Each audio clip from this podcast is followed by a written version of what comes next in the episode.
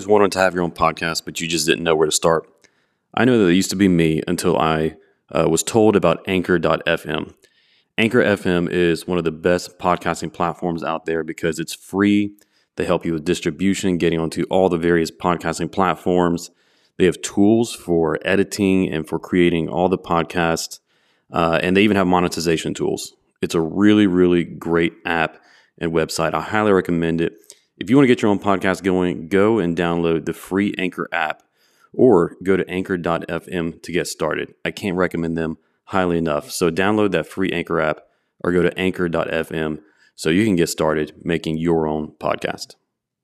But the point is is that we may not always understand in our own personal situations or in the situations of people that we deal with um, you know how god is working or you know uh, what his purposes are but we can cling to the reality that god does have some all wise and good purpose for the evil and the suffering that we go through especially as believers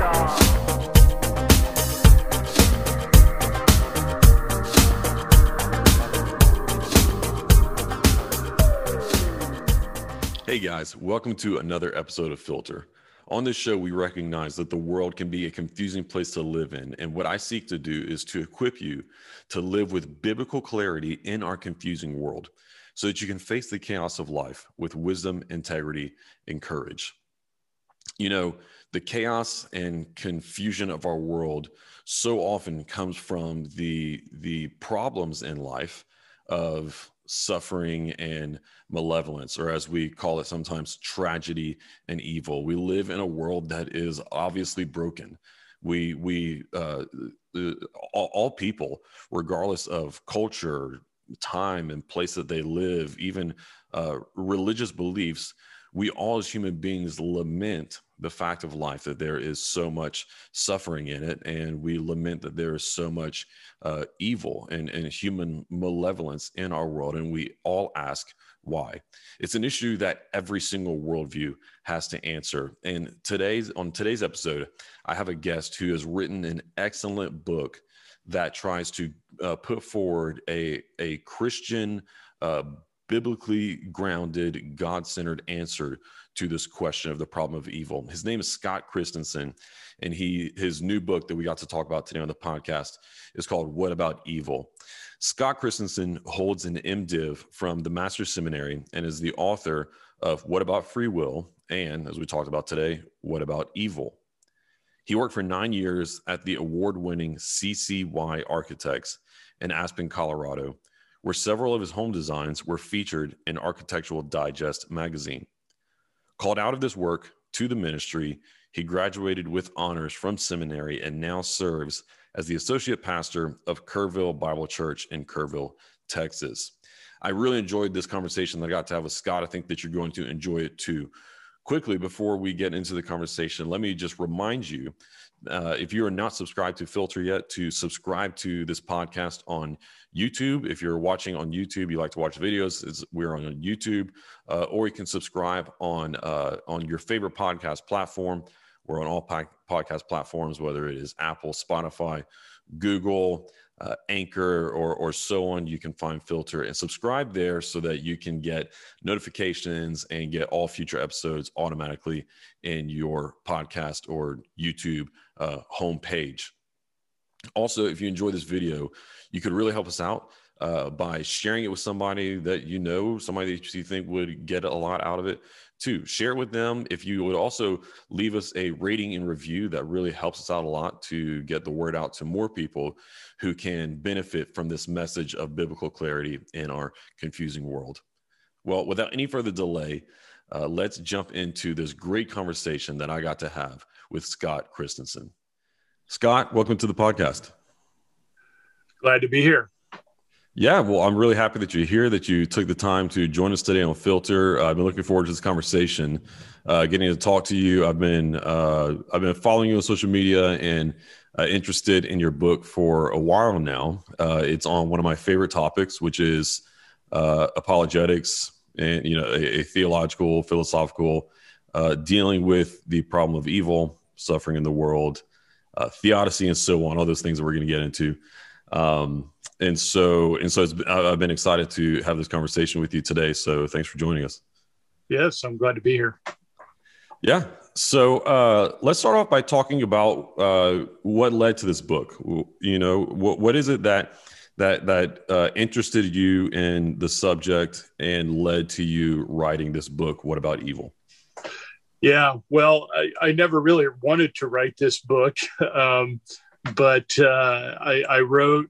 I wrote my previous book was called "What About Free Will," mm-hmm. and um, and of course, questions about free will always intersect questions of, about the problem of evil uh, because they, they, you know, they intersect issues of human responsibility, moral culpability, and and you know, divine culpability for evil, and so so all those questions get intertwined.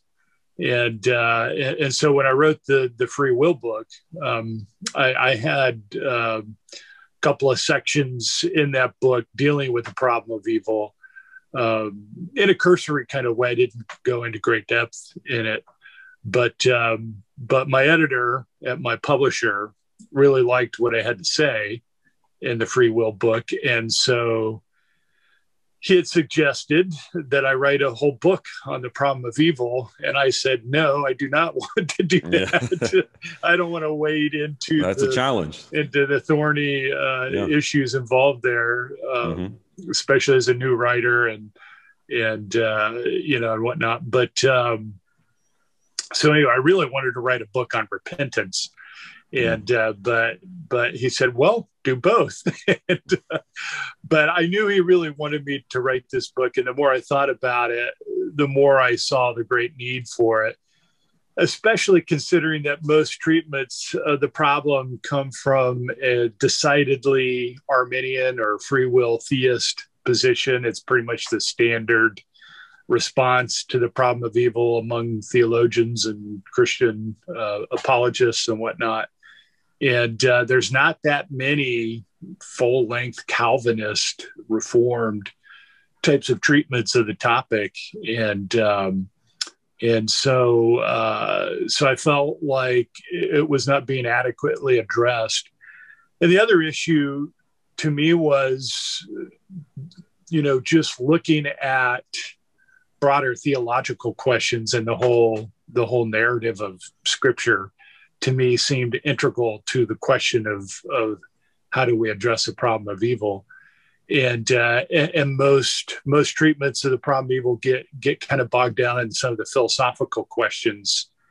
And um, you know and, and, they don't really look at the big picture. And so i really wanted to step back and look at the big picture of what is god doing in the world? Mm. and and obviously evil is very pervasive in the world. And if God is truly sovereign, there's got to be a reason for that. What what's going on? And so that was really at the heart of of what I wanted to deal with. And uh, and so even though I deal with a lot of the typical questions that arise when dealing with the problem evil, I really wanted to get to the heart of of a theodicy that I thought was biblically rooted.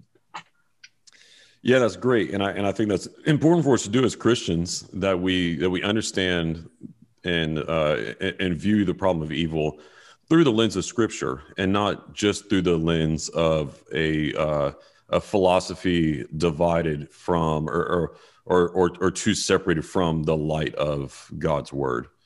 Um, and so that you know we really we, we we see it through and even the, the philosophical issues we analyze through the lens of of God's word and wisdom to us.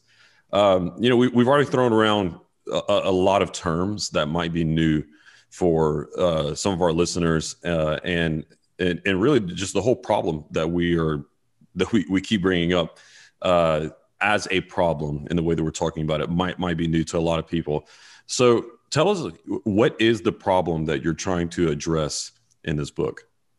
Well, um, the problem of evil, as it is often called, is is ages long proverb. Really goes back to the garden if you think about it. Um, but but it's always been raised uh, throughout history. Uh, Greek philosophers raised this question um, even before the advent of Christianity and and and um, you know before Christ and so forth. Um, but basically, it can be boiled down to what is called a, a, the a, the trilemma, which is that if you have an all-powerful God who is also all good, right, uh, omnipotent and omnibenevolent, uh, and you have those two conditions that mark the God of the Bible of Christianity and yet there is evil in the world. Why is that? In other words, why would a good, an all good God allow evil in the world and an all powerful God? So, so the presence of evil seems to place in question either God's power or God's goodness. So if if God is all good, and there's evil in the world, then it seems that perhaps he's not powerful enough to prevent it or stop it from happening. Or conversely, if he's all powerful and has permitted evil um, to take place in the world, then perhaps he's not all good.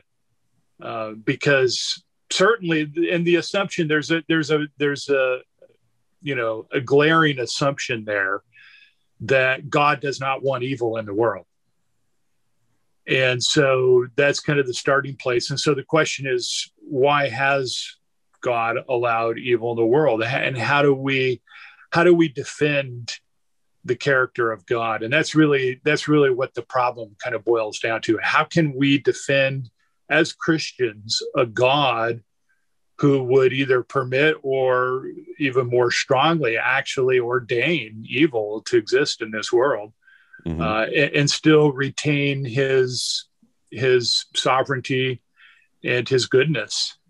So that that's the basic issue, and and of course it's plagued Christians and non Christians alike for for centuries, uh, for millennia, really, mm-hmm. and uh, and so and it's often called the Achilles heel of of Christian apologetics because it's the most uh, it's the most common objection to Christianity and um, and so Christians really do have a burden to to address this this question, not just for the unbeliever and the skeptic, but for themselves, because it, it can be a source of great uh, discouragement to the believer. It can, you know, when you experience personal suffering yourself, those questions of why God uh, are, are obviously pervasive in our lives and uh, and at some point we we beg for questions, beg for answers to the questions that that that, that it raises.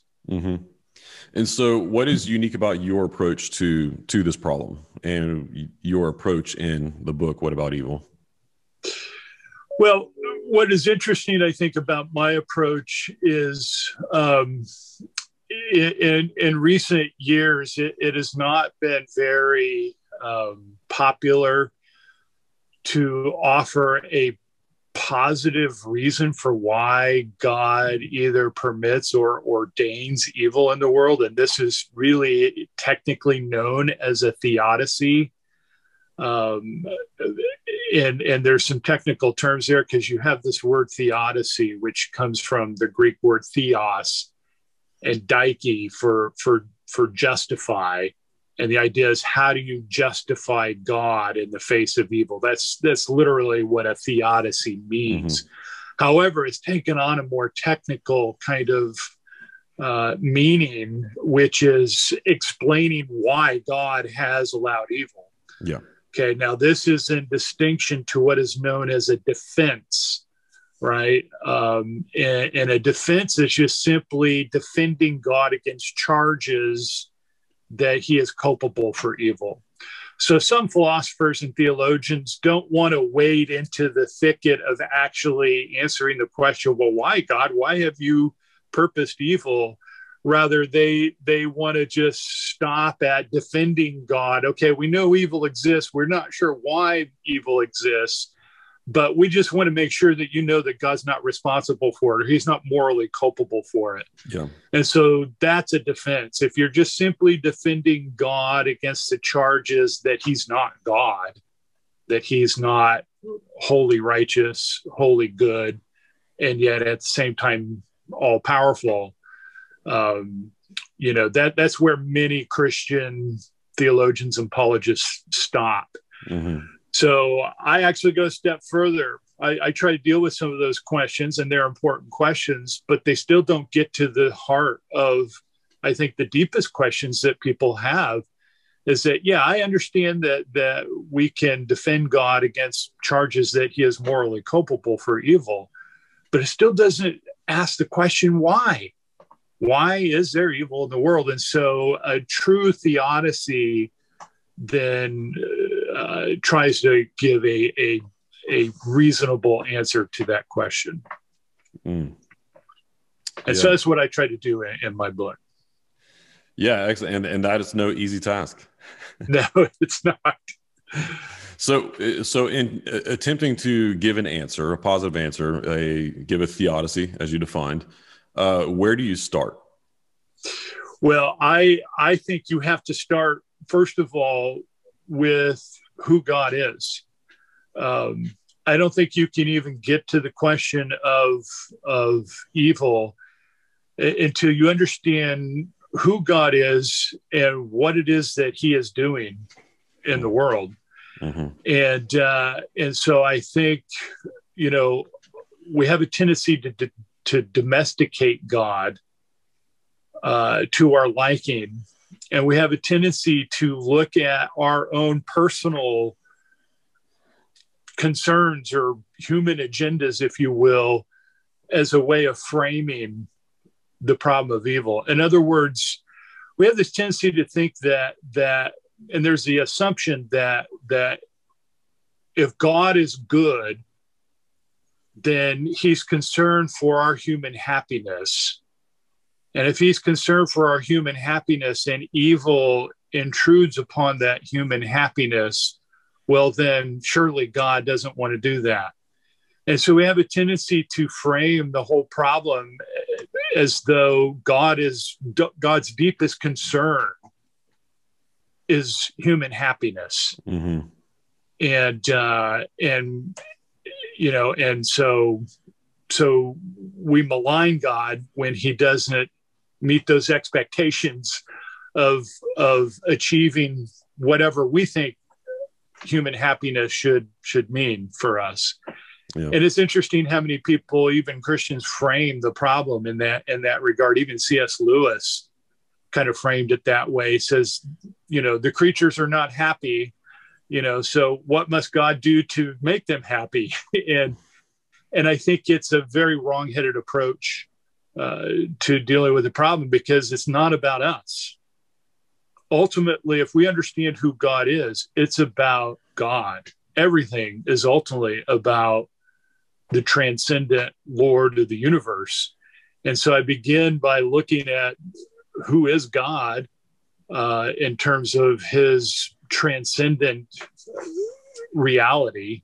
Mm-hmm. And um, and the fact that that why did he create the world? Well, he didn't have any need to create the world. Uh, it wasn't as though he was lonely. He had the benefit of of perfect Trinitarian inner Trinitarian love for all eternity. So it wasn't as if he was you know needed to create at all. So why did he create? Well, I believe the consistent answer of Scripture and in the history of theology has been that God created to magnify his glory to his creatures. And, uh, and so I start with that in terms of offering a theodicy. And, uh, and so I say, well, how, I ask the question, how is God's glory most magnified? Um, and when we just stop as Christians and think about it, there's only one place we can go to answer the question where has God been most magnified in history? And it is in the death and resurrection the incarnation, death, and resurrection of Jesus Christ. And so that is the central event of history. Um, it, it was not an accident. God planned it that way. But what is the whole purpose of the incarnation, death, and resurrection of Christ? Well, it's to redeem a fallen world. Um, the incarnation, death, and resurrection of Christ would be unnecessary as a as a means by which God brings about redemption in a fallen world, unless that world had fallen in the first place. And so I argue that the reason why evil exists in this world is because God has chosen to magnify his glory supremely. And he's done so only one way, and that is through the redemption of that world and the redemption of, of a, a people for himself that he has redeemed through the work of Jesus Christ. Mm. And so it's really a fairly simple answer to the problem although it has profound implications. Um, but it to me it helps frame the whole narrative of Scripture and and what God is doing in history, um, and, and that the presence of evil cries out for some kind of redress. It cries out for redemption, and that's precisely what God has done, I believe mm. uh, in in creating conditions in the world where the fall of Adam and Eve would take place, uh, where you know the arch villain Satan would enter into the scene and wreak all kinds of havoc. So that it would create conditions for the only one who is capable of redeeming such a corrupted world, mm. uh, in, in the person of Christ, the second person of the Trinity, who took on human flesh um, died and rose again uh, as, as, an atoning sacrifice to purchase for God a people that he would redeem for his own glory, and then to reverse the whole curse that came upon the creation as a result of Adam and Eve's sin, and uh, and and the full consummation of the kingdom of God that will take place in ultimately in the new heavens and the new earth. Yeah and um, and so the narrative scripture is the theodicy of the Bible, I believe. Mm, yeah, and it's the whole storyline of redemption, and, and I believe it's it's beautiful and it's powerful, and and what I suggest in my book is that we would never have a sense of the greatness of God's glory in the supreme manner in which he magnified it unless he had purposed evil to be in this world. Because we could not see the glories of redemption without it. It would be unnecessary. Mm-hmm. and so I, I, I basically say you know the storyline of scripture is not a flat it's not a flat line right? Um, there's massive crisis that that thrusts the world into the depths of of depravity and despair and misery and suffering and pain and all of that. And then the glory is seen when Christ uh, uh, dives into the very heart of that pain and suffering. And through his own death, defeats death, through his own death, defeats evil. And, and demonstrates his power over it through his resurrection and eventual uh, consummation as the Lord of of, of the universe, mm-hmm. and uh, it's a pow- it's the story of the powerful hero of the great and and awesome protagonist. Uh, and, and so that when we look at the person of Christ and we look at what he did, there's no greater way that God could magnify his glory than through that kind of a story. Yeah. Yeah. So since God is sovereign and since he desires above all else to magnify his glory, he allows evil in the world. And so it's by starting with this right foundation about who God is that we then can make sense of the presence of evil and suffering in the world and in a way that uh, is truly grounded in what scripture presents to us, right? And not just philosophy separated from the light of God's word. I, one Exactly. thing I'm hearing, yeah, one Yeah. thing I'm hearing is, is is a theme that I think is uh, very present and has implications for all of Christian apologetics, which is that so often uh, defending the faith is really just about telling people who God actually is. Yes. You know, I, uh, I I recently had Andy Bannister on the podcast, and he's uh, he's an apologist who who works with uh, folk. He focuses mainly on working with atheism and then Islam. And in both cases, he he brought this up as well. How how so often whenever he's talking to somebody and they'll tell him, uh, "I don't believe in God," for example, he'll say, "Well, tell me who you don't believe in." yeah. and then and then say, well, actually, I don't believe in that either. And, and here's the things that I do believe. And and the same is is so true when it comes to dealing with the problem of evil, is that we've got to start with, uh, well, well, well, tell me about the kind of God that you don't believe in because of evil, and then let me tell you about who the Bible actually presents to us, right? Because it Yes. makes such profound differences. Yes. Um, what's the difference, or or is there a difference between the argument that you're making and the greater good argument? Um, yeah. So the the greater good argument, which for for your listeners, we should probably explain Mhm. explain what that is. Please. do. There's different approaches to to the problem of evil, and and one that I think has great promise is called the greater good theodicy or the greater good defense. Mhm. And the idea is simply this that God purposes or ordains evil uh, so that he would bring about a greater good from that evil that otherwise could not occur unless the evils connected to those goods had had precipitated them if you will.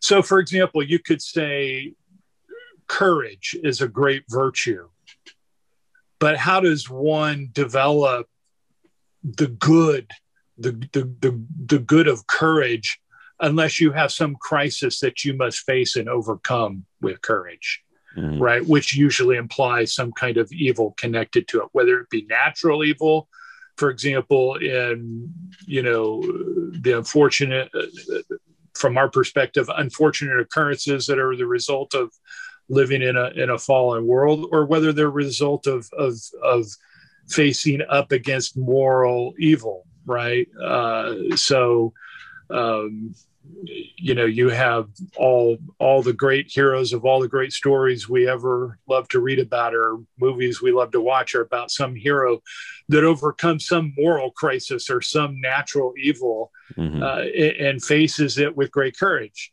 and, and so but courage would be nothing we, we wouldn't even know about courage uh, unless there was some evil that that you know that required courage uh, you know to overcome it. And, and- so so it's a good a great the greater good argument is that evil becomes necessary to these greater goods. Uh, um, and, and so the idea is that that um, yes there could be good without evil but there are certain goods that we could never get unless there was the presence of evil.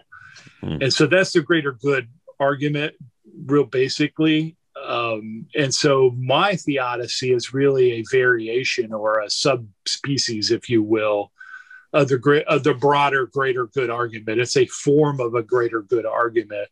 I call it the greater glory theodicy because it's specifically focused on the notion that that a theodicy is that which by which God is most glorified. And so it's less of a focus on the greater goods. There's still those greater goods, especially for us, for the redeemed. Um, but the real focus isn't upon the goods that we receive uh, in the face of evil. It's really the glory that God receives, and it is through His glory that we receive those goods. Um, so His glory becomes primary, and the goods that accrue to us as those who are redeemed are secondary. And, it also helps us understand another question, which is, you know, not all people are redeemed right? So, how is there any greater good for um, for those who are condemned eternally to hell? Uh, and that's a big that's an important question that Christians need to answer. And and so again, this dismisses this notion that God created us specifically to achieve happiness on our part, right? Because not everybody gets the happy ending. Only the redeemed get the happy ending, and so we have to grapple with the fact that that it's not ultimately about our happiness; it's ultimately about God's glory. And God is glorified as much in judgment as he is in the display of his mercy, though I believe his greater glory is connected to his mercy and not his judgment. Um, nonetheless, it's all about God's glory in the mm-hmm. end. And it's not, otherwise, I think we would have to maintain a form of universalism yeah. you know that ultimately all will be redeemed but we know that's not what the bible tells us. Mm, yeah. That's a good point. Yeah and i love that and I, I think it's one of the things that attracted me to your to interest in your book whenever i first came across it.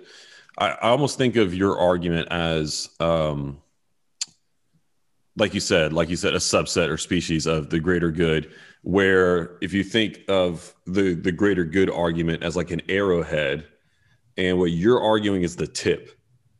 And it's the it, and so it's the it's the piece of it that without that without it the rest of the arrowhead would be pretty ineffective. It wouldn't really be able to work if you didn't have that piercing tip.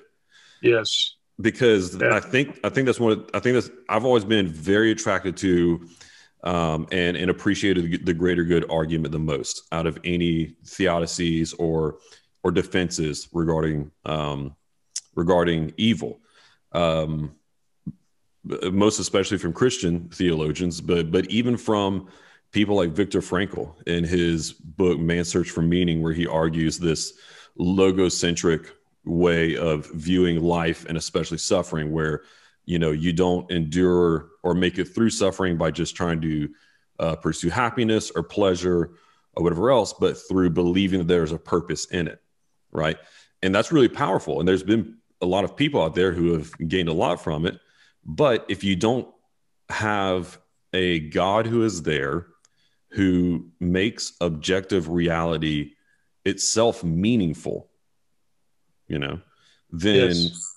then you you can't even follow Frankl's advice without some at some point ending up in nihilism and giving it up because how can you endure suffering believing that there's a meaning and purpose if you can't even know for a fact that life or objective reality itself has meaning but god grounds that and i think and, I, and so that's why that's where i see your argument as coming in and really filling in that piece that can then make the rest of the greater good defenses yes. and so on uh, a lot more solid and, and be held together in something that you can you can truly uh, trust in, um, as well as, as prioritize it. Because I think sometimes the greater good argument can start to become a little person centric yes. rather than God centric, which is what your greater glory argument does.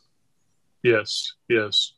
Yeah. And it's, uh, you know, it's decidedly trying to frame all the questions about evil and theodicy in a very God centered manner, which um, you know, which is how we should approach all of life and all of theology. Every mm-hmm. aspect of of how we think about reality, as you say, needs to be centered back on once again who is God and what is He doing in the world.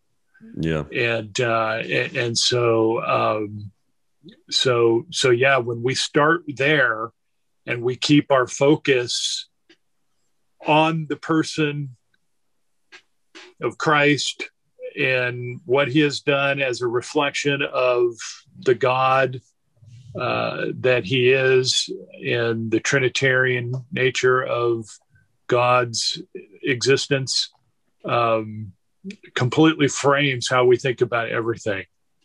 And so theology proper is so, so critical, which is why most systematic theologies start there mm-hmm. uh, because it's how we frame the way we think about about everything else yeah so this might be opening a can of worms but we've both talked a little, a, few times now about, uh, and, and you've said several times, uh, God purposing or ordaining evil, right? And so listeners might be by hearing this for a lot of them, this being new, and and you know starting to re- realize the implications of what you're saying, and and asking themselves, wait, is he saying that God is sovereign over evil and actually in control of evil? I think that's a new topic, or, or, or I'm sorry, a new thought for a lot of people. So, can you answer that question? Is God sovereign over evil?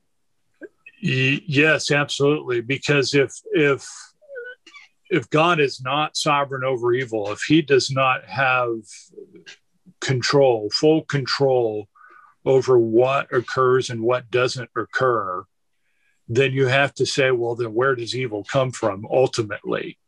And I'm not saying that that means God is the immediate cause of evil. And these are some of the questions that I deal with uh, mm-hmm. in, in, the book. Um, nonetheless, God has providentially ensured that all evil that occurs in the world does take place. And so we have to grapple with that question. Um, and uh, if God is not in control, then something else is. What is it? Mm. Um, you know, and and then you end up with some kind of a dualistic uh, uh, worldview where you're pitting good and evil against one another, and they're in this perpetual battle, uh, and hopefully good in the end will win. Well, uh, that's that's a misframing of reality. The fact is, is God is sovereign over good and evil, and uh, I, I think an important place in, in, Scripture to to make that argument is really in, in the book of Isaiah.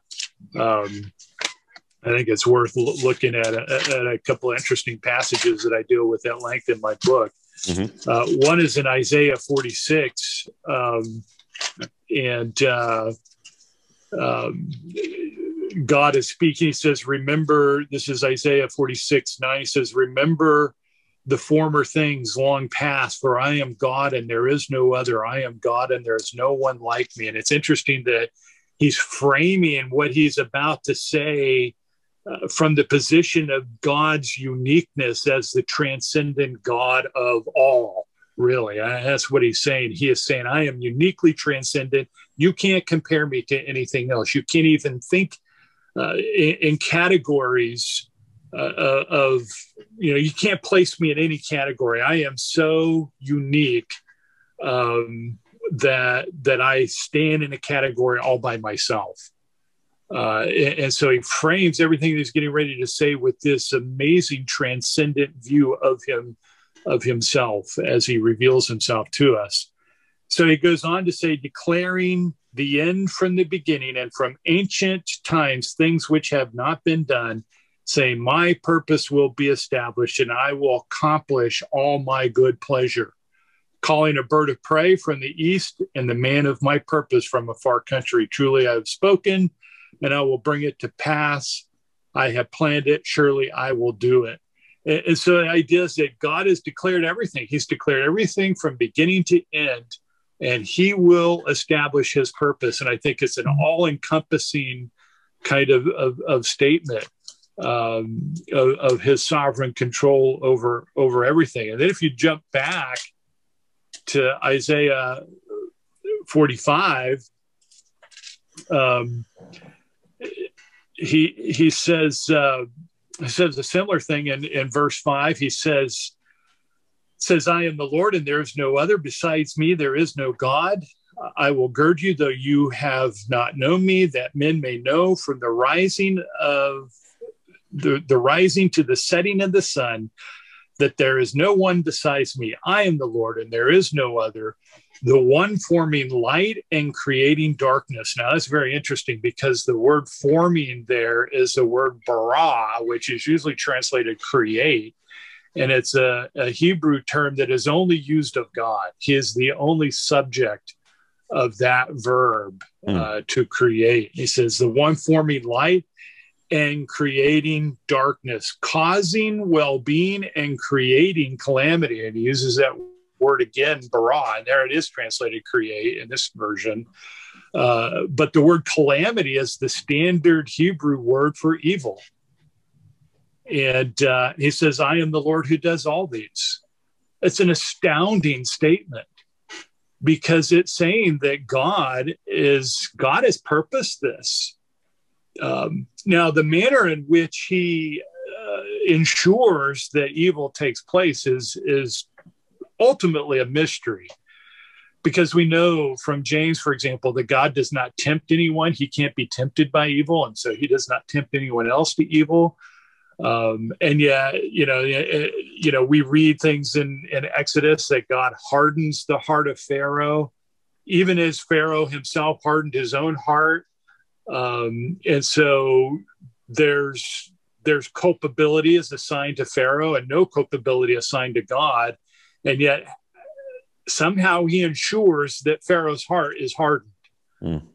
And how he does that without himself infusing evil in the heart of Pharaoh, mm-hmm. there's some mystery there for sure. Yeah. And, and, and I don't think the scripture will give us mechanics of how God ensures these things take place. However, this is what's important, and this goes back to the greater good argument.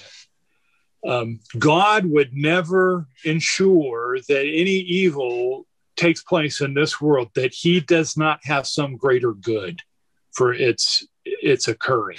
Yeah.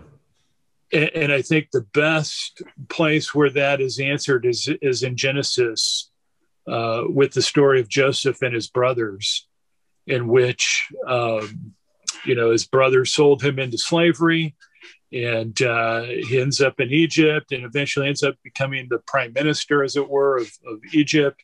And his brothers have this meeting with him and they're trembling in their boots and they recognize their own culpability and they're afraid that now he's got the power to ensure their their deaths if you will mm-hmm. and they admit their own moral culpability of having sold him into slavery but what's interesting in isaiah or excuse me in genesis 46 joseph says it wasn't you that sent me here but god sent me here in other words it wasn't ultimately you that decided that I was going to be sold into slavery. Yes, you did. And from your perspective, you were culpable and, and, and you really are culpable for this action. Uh, but the reality is, is that God intended it to happen all along. And then he he frames all of that in Genesis 50, 20, when he says, What you meant for evil, God meant for good.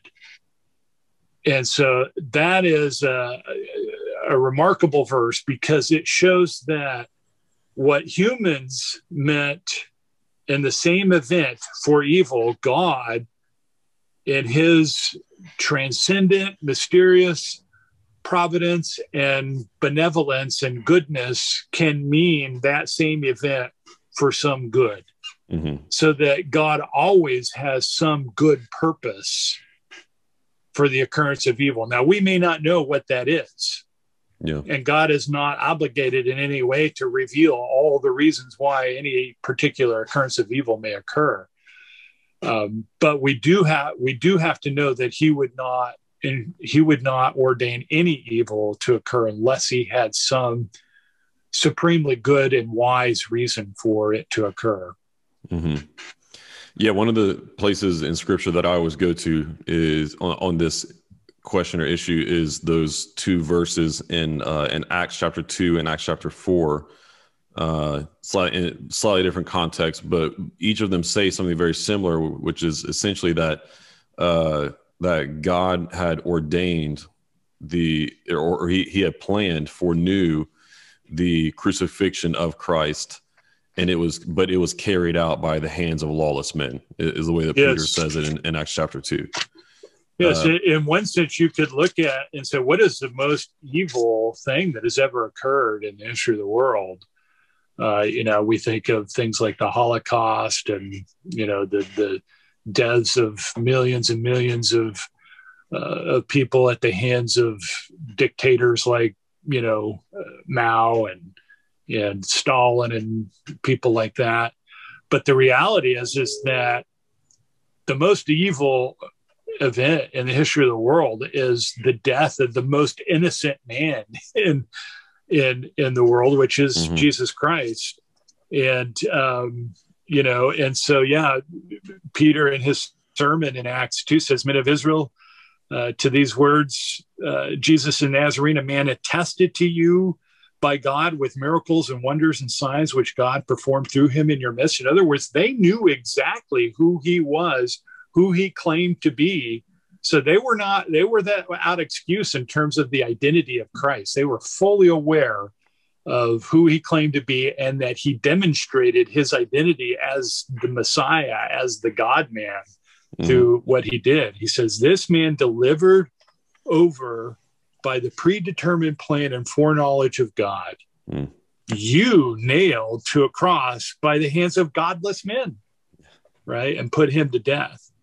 Um, and, and, so, yeah, you have side by side a man who these people fully knew who he was. They were godless and they put him to death.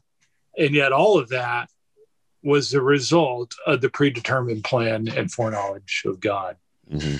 And a similar, yeah, similar passage in, in Acts 4 where the church is praying and, and, and they say essentially the same thing. Yeah.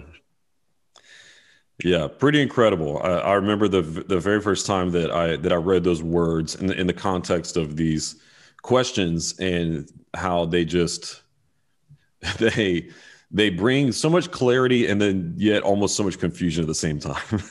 you. Clarity in that okay, Scripture says both. It's undeniable. It's right there in the same sentence. It says both. God's sovereignty, human responsibility. There they are.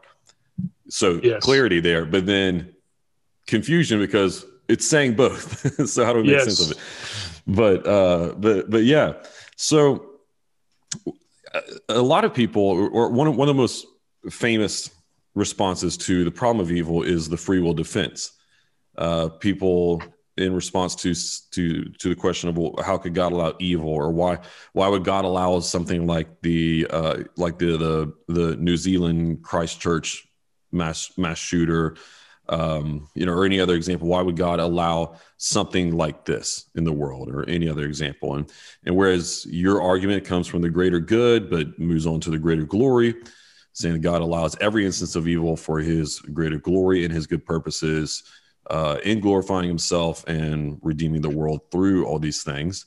Um, there's others who would argue the free will defense that says, well, uh, God doesn't step in to stop evil, to stop these instances that we see of extreme malevolence, um, because He has a respect for free will.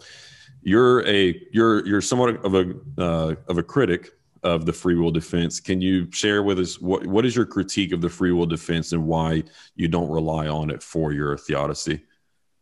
Yeah, the free will defense. It's important to understand what what those who espouse the free will defense, what they mean by free will, um, it, it's typically associated with with free will theists, which would include uh, theologians like Arminians, classic classical Arminianism mm-hmm. would embrace this view of free will. Open theism uh, has the same view of free will, as well as uh, as a, a, recently very popular um, uh, theology known as Molinism.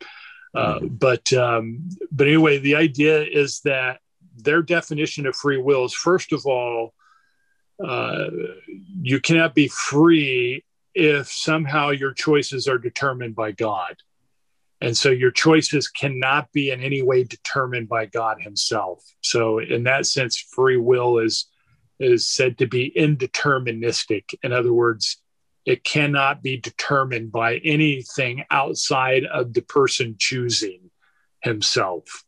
Okay, so there's an independence, if you will, uh, between humans and God. There's no direct connection between God determining, you know, like like we just saw in in in Acts chapter two. God predetermined that these godless men would kill Christ, right? So they have trouble you have trouble answering that that passage or dealing with that passage because you have to say no these godless people were not in any way predetermined they freely made this choice uh, uh apart from any uh, any determination on God's part.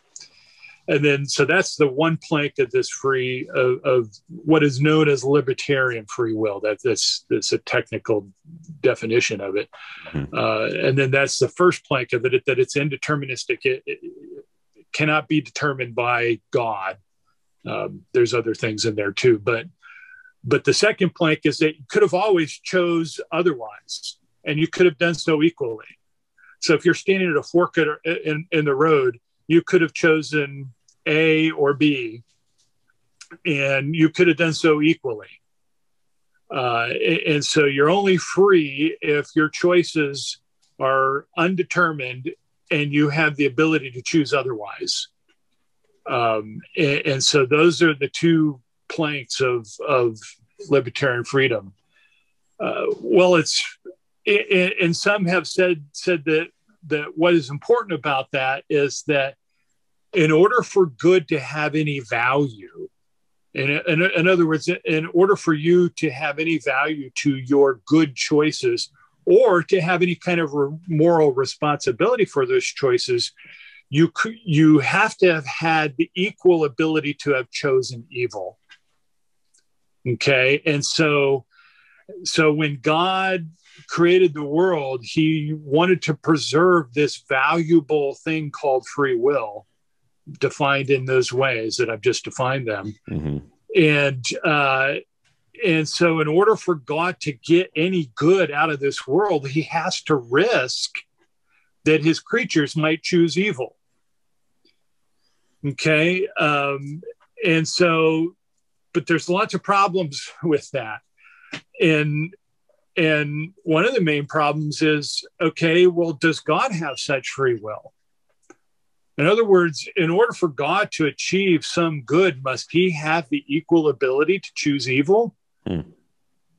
Um, well, of course not. We know that God has no ability to make an evil choice, right? And, mm-hmm. and so anything that God does must have some good and wise purpose flowing from his own all wise and all good character. Uh, and, and, so it's not even possible that God could do evil. Uh, and yet, do we not praise him for all the good that he does? Well, of course. Mm-hmm. Uh, and, and, we don't, we don't, uh, you know, we're not somehow feeling like God is constrained somehow because he can't choose evil. Uh, and, and, so, uh, so if God doesn't have this valuable thing called free will, then why is it so valuable supposedly for human beings if God doesn't have it? Mm-hmm. And another way of looking at it is will will the redeemed have this free will in heaven? Hmm. Um, in other words, all of the good that we see connected with you know the eternal kingdom you know in the new heavens and new earth for the redeemed uh, will this still be some valuable thing for them? Uh, you know well of course not. So if it's not valuable in the eternal state has no value whatsoever then why is it somehow valuable in this corrupted world that we live in? Surely god could create conditions where evil was not a possibility. Hmm. Uh, and, and, so, so yeah, there's a whole host of problems with this free will defense.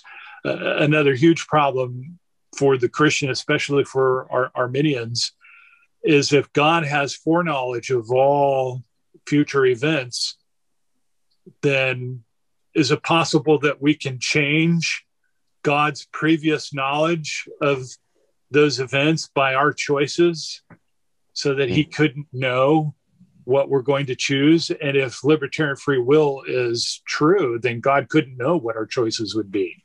Mm-hmm. Otherwise, we wouldn't have the power to make an alternative choice.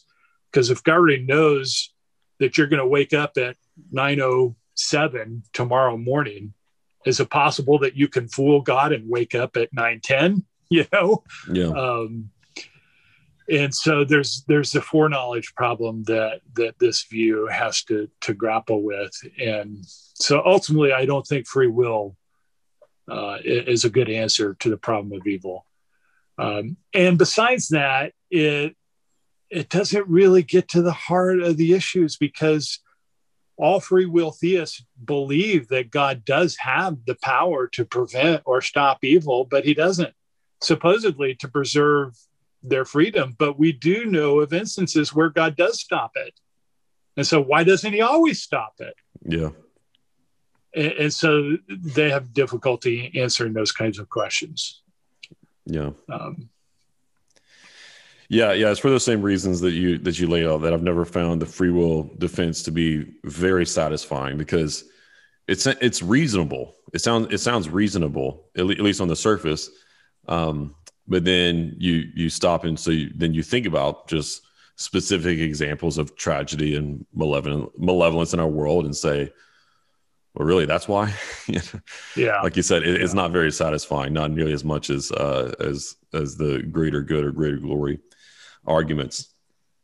Well, let's talk about something, or, or, well, on the same subject, but shifting gears just a little bit from you know the very heady theological and philosophical issues to talking about this. what is the Christian's responsibility in light of everything we've been talking about? What is the Christian's responsibility in light of evil and suffering in our world?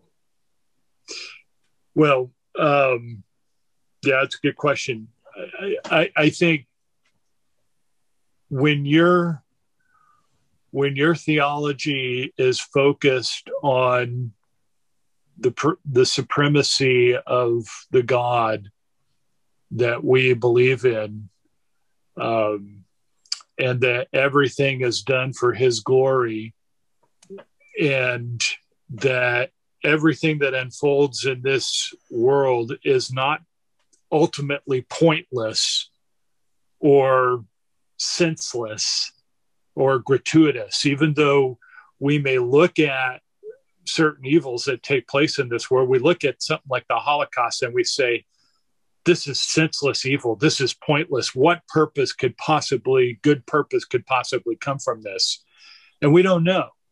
We don't know all the answers to that question uh, I believe I provided a broad answer to that question, and I think the Holocaust really, um, you know, it, you know, is a picture of the depths of evil and depravity and the and the darkness uh, to which the crisis of evil has taken the world.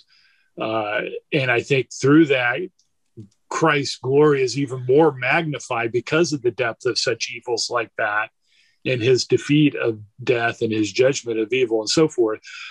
Uh, but the point is, is that we may not always understand in our own personal situations or in the situations of people that we deal with, um, you know, how God is working or, you know, uh, what his purposes are. But we can cling to the reality that God does have some all wise and good purpose for the evil and the suffering that we go through, especially as believers.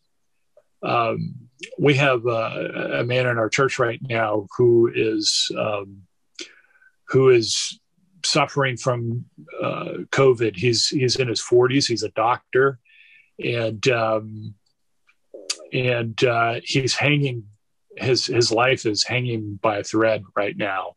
He's on a ventilator, and uh, things do not look good for him.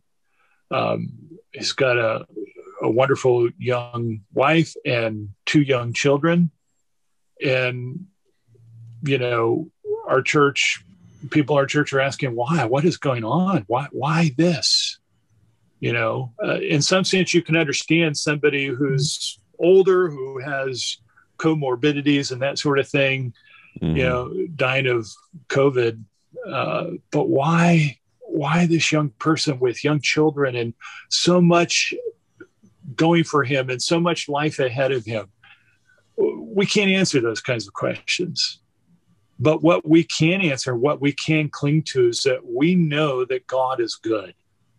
We know that he is all good and that he causes all things, as Romans 8 28 tells us he causes all things, not just the good things, but even the things from our perspective that are evil. Um, he causes both the good and the bad, the good and the evil to work together for good for those who love him and are called according to his purpose. And um, I don't understand everything that's going on in our world right now, and I don't understand all the pain and suffering that that we have to face um, in terms of specific reasons for why this specific evil has occurred. But I do know this: I do know that in the face of that, the one thing that I can cling to is my God, because He is all wise he is all good and he is all sovereign. And if he is not any of those things, then what hope do I have? Yeah. Where am I going to turn? There is no other place that I could turn. And it doesn't make sense out of everything, but it does bring peace and comfort to my heart to know that I have a God who knows what he's doing. Yeah and has a good and wise purpose for all that that transpires, even though I may not understand it. I, I think Christians don't get it. A lot of times they don't get that reality and they have not immersed themselves in the wonder and the glory of who God is. And it's not always an easy, you know, Jesus said, in this world you will have trouble, right? He didn't say that we're going to have a trouble free life as Christians. He goes, In this world, you will have trouble, but take heart. I have overcome the world. He isn't offering a, a full blown theodicy there, but I think he is hinting at the fact that he's got this thing under control. He's got a purpose, he's got a plan, and we have to trust him. Um, and and nothing drives us to trust Christ more than when we face great tragedy and evil, and it's precisely uh, the thing that God wants us to do when we come into those situations. He is driving us to cling to Him all the more tighter, mm-hmm. and, that's the hope we need to give to a world that that is cast into the throes of, of pain and suffering. Yeah. Um, it's the hope of the gospel. That's really what it is. And, and that gospel is rooted in the perfections of, of an unfathomably amazing and glorious God. And um, that's where our hope lies. And that's where, that's where all these questions need to be anchored mm-hmm. in that reality for the believer. Yeah, one of my mottos in life and something that I see on the podcast fairly often and in other writings is hold fast to the anchor. You know, mm. that, that Christ is our anchor in every storm. As, as Hebrews says, he's the anchor of our hope. And, uh, and, and so our, our responsibility in life in, in the face of suffering, chaos and tragedy is to hold fast to the anchor and to, yeah, it's interesting. weather the storm it's interesting you should use that word anchor. I, I, I heard somebody say the other day, and it was in a sermon. I assumed that it was based on on genuine research because I never heard this before. But but but he had said that in the ancient catacombs, you know, where the Christians escaped suffering from the Romans and whatnot uh, in the first first century, that um, the most common symbol that was found in those catacombs was not a cross but an anchor. Hmm. And and the, the the image being exactly what we're saying, that in the face of pain and suffering, in the face of persecution, their anchor was Christ. And, and so they use that image of, of an anchor, you know, when you're being tossed to and fro upon the waves of, of pain and suffering and persecution and evil that afflicts us every day our anchor is Christ, and we hold firm to that anchor. And, yeah. and, I think it's a it's an amazing reminder of of where our focus needs to be. Absolutely. Well, I think that's a great place to start to tie a knot on this conversation. We could go into so many other issues and nuances of this topic, uh, but I think there's no better place to to find our conclusion than, like you were saying, in the gospel and in uh, the person of Christ. Before we go, can you tell us uh, how, if people are interested in uh, connecting with you, following you, um, and, and, so on, can you tell people how to find you? Yeah, uh, I'm on Twitter and Facebook.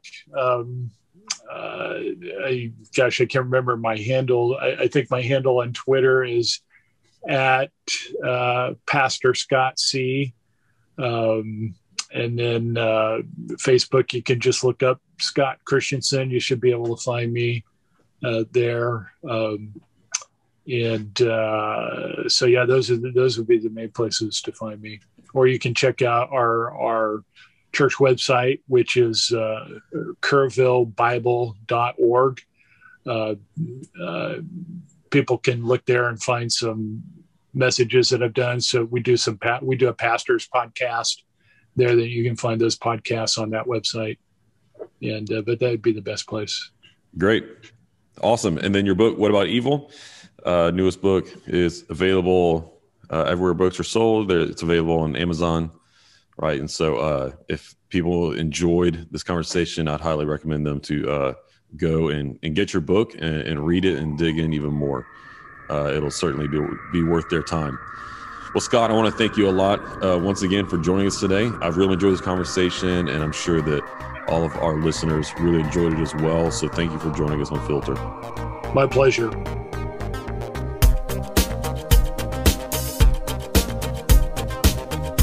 Thanks for listening. I hope this episode provided you with biblical clarity to live with confidence in our confusing world. If you enjoyed this episode and you'd like to help support the podcast, please share it with others, post about it on social media, or leave a rating and review. To catch all the latest from me, you can go to my website, aaronchamp.com. While you're there, subscribe to my newsletter so that you can be updated anytime I share new content. You can also follow me on Facebook, Instagram, and Twitter at Aaron M. Champ. Thanks again, and I'll see you next time. Until then, hold fast.